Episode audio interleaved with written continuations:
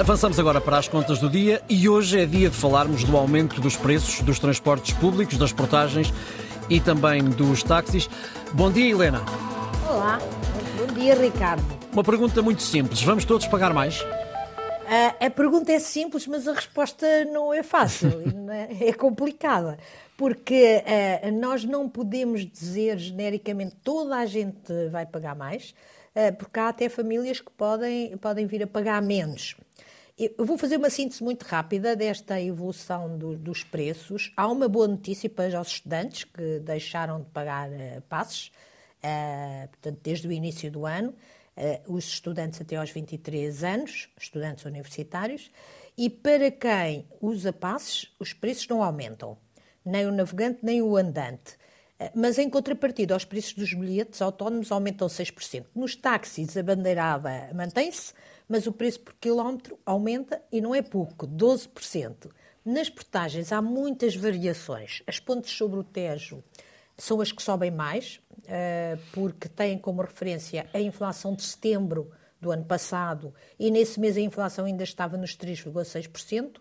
Em contrapartida, as portagens têm um aumento em torno de dois vírgula um por cento, ainda que algumas nem aumentem, porque a inflação de referência já era a de outubro, quando os preços, a taxa de inflação desceu um bocadinho.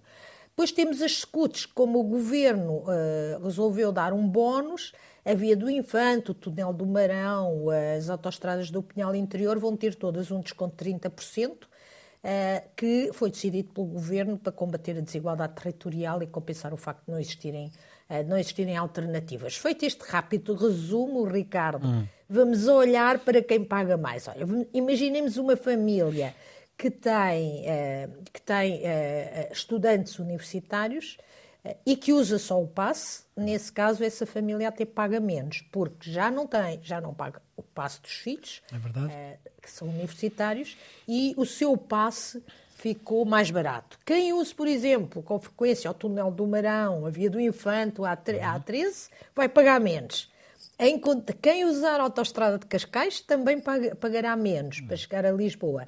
Mas, em contrapartida, quem vive a sul do Tejo vai pagar bastante mais, assim como quem andar de táxi ou quem resolver andar de transportes públicos comprando bilhete a bilhete. Voltando à tua questão, Ricardo, como vês, não é fácil, é quase um ca... cada caso. É um caso. É um caso, com as pessoas a sul do Tejo, da área metropolitana de Lisboa, a, a sofrerem mais e, e, e com a, as outras pessoas até a gastarem menos. Não se pode dizer que sejam, sejam aumentos uh, significativos em termos médios, e especialmente e teoricamente os mais beneficiados são os que usam mais os transportes públicos e os estudantes, uh, o que é, é obviamente com, compatível com uma política de combate às desigualdades, quer de rendimento, quer uh, uh, territoriais, e também compatível com o combate às alterações climáticas.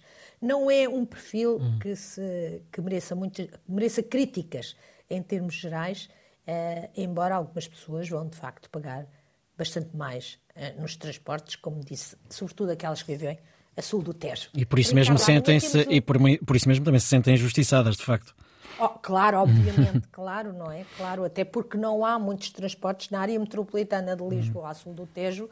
Os transportes públicos funcionam muito mal, uhum. especialmente desde que os autarcas a, da área metropolitana inventaram o, o, a, a Carris metropolitana, uhum. que funciona pessimamente e as pessoas têm sofrido bastante com, com esse mau funcionamento desses, dos transportes públicos. É uma pena, Ricardo, porque os transportes públicos devia ser uma política prioritária, porque não é uh, só através da energia renovável que nós conseguimos uh, combater as alterações climáticas e reduzir as emissões, é também, porque é o outro grande poluente, uh, é também através da, do, dos transportes, uh, criando transportes públicos em condições, coisa que infelizmente o país... Uh.